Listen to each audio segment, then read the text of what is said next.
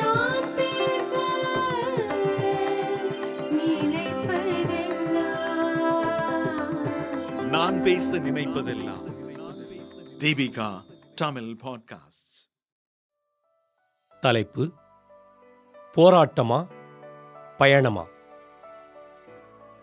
எழுதியவர் ஆ. அமிர்தராஜ்.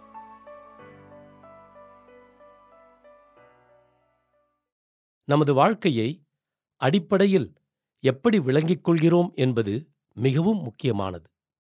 வாழ்க்கை என்பது ஒரு போராட்டம் என்று சிலர் வாதிடுகின்றனர்.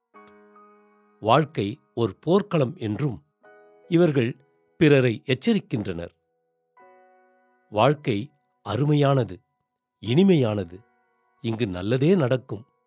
நேர்மையான நோக்குநிலை ஒன்றிலிருந்து ஆழ்ந்த நம்பிக்கையுடன் வாழ்வை நோக்கினால் மேன்மேலும் நல்லதே நடக்கும் என்று கூறுபவர்களையெல்லாம் நம்பிவிடாதீர்கள் என்பதும் இவர்களின் வாதம்.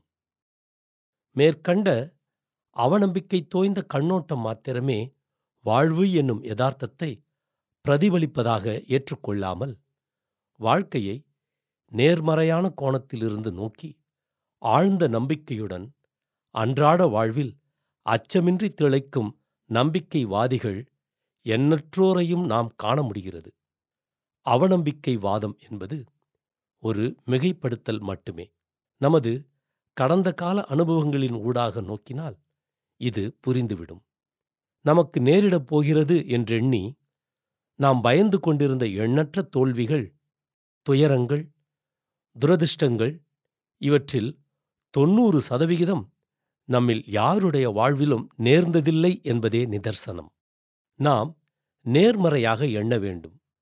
நமக்கு நிஜ வாழ்வில் தீயதை விட நல்லதே அதிகம் நேர்கின்றது என்கிற சுய தெளிவு சார்ந்த துணிவுடன் நாம் செயல்பட வேண்டும் என்றும் நம்பிக்கைவாதிகள் வலியுறுத்துகின்றனர். யதார்த்தவாதம் என்றெண்ணி வீண் அவநம்பிக்கையில் மூழ்கிப்போய் மனித வாழ்க்கையை ஒரு போராட்டம் என்றோ பெரும் போர் என்றோ விளங்கிக் கொள்ளக்கூடாது. நம் வாழ்வு ஓர் இனிய பயணம். இடையிடையே மேடு பள்ளங்களாக பல்வேறு சிரமங்களும் இழப்புக்களும் நம்மை போட்டுலுக்கினாலும் அரியதோர் பயணம் இவ்வாழ்க்கை. பிறப்பு என்னும் ஒரு முக்கிய புள்ளியிலிருந்து மறைவு என்னும் முற்றுப்புள்ளி வரை மெல்ல மெல்ல அவரவர் இஷ்டப்படி அசைந்தாடியோ அவசர கதியில் நடைபயின்றோ பல்வேறு இடம் காலம் இவற்றின் ஊடாக முன்னகரும் ஒரு முக்கிய பயணமே அது. பிறரோடும் கைகோர்த்து நடந்து உற்ற வழித்துணையாகிடதான் பயிற்சி பெறுவதும் இப்பயணத்தில் அடக்கம். ஏன்? மொட்டையான யதார்த்தவாதம் முழுமையான நிறைவான வாழ்க்கைக்கு தடையாக இருக்கிறது. வாழ்க்கையை ஓர் ஆபத்தான யுத்தம் என்றோ இடைவிடாத போர் என்றோ நம் கற்பனையிலே உருவகித்துக் கொள்ள நேர்ந்தால் நாம் எதிர்கொள்ளும் ஒவ்வொரு பொறுப்பும் பிரச்சனையும் சவாலும் நம்மை மிரள வைத்துவிட முடியும். சில பிரச்சனையை கூட ஒரு பெரும் யுத்தமாக கருதி அதில் வெற்றி பெற்றால்தான் உண்டு வாழ்வு. இல்லையேல் ஒழிந்தோம் என்கிற வீண் நெருக்கடிக்கு உள்ளாகி விடுவோம். நிம்மதியற்ற மனநிலைக்கு நிரந்தரமாகவே தள்ளப்படுவோம். எல்லா பிரச்சனைகளும் ஒழிந்தன. எக்கவலையும் எனக்கு இனி இல்லை. எனவே எல்லாம் என் கட்டுப்பாட்டுக்குள் உள்ளது.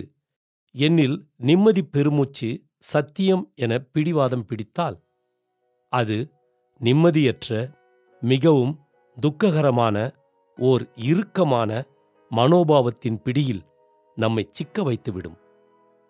உள்ளுணர்விலே ஒருவர் அவநம்பிக்கையை தழுவி நிற்பதா? அல்லது நம்பிக்கையை தன் அடிப்படை நிலைப்பாடாக வாழ்விலே தேர்ந்து கொள்வதா என்பது அவரவர் விருப்பம். நம்பிக்கை மிக்க நோக்கு நிலையே வளர்ச்சிக்கும் வளமைக்கும் நிறைவுக்கும் உகந்தது என்பது பல்வேறு ஆன்மீக மரபுகளுக்கும் பொதுவான ஒரு நிலைப்பாடு. நாம் ஒரு பிரம்மாண்டமான பயணக்கப்பல் போல கடல் என்றாலே ஆபத்தானது ஆழமானது அலை வீசும் புயல் அடிக்கும்.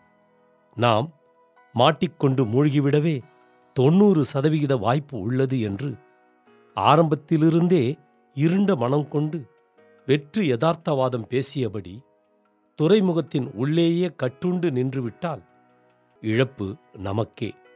துணிவும் நன்னம்பிக்கையும் மிக்க புது புது முயற்சிகளையும் பயணங்களையும் மேற்கொள்வதன் மூலமே நிறைவான வளர்ச்சியையும் பல அனுபவங்களால் விளைந்த மனப்பக்குவத்தையும் ஆழ்ந்த நிம்மதியையும் மகிழ்வையும் தேடிக்கொள்ள முடியும்.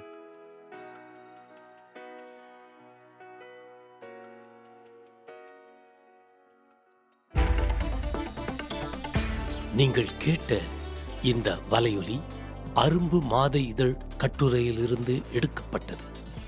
வாங்கி படிப்பீர். அரும்பு மாத இதழ்.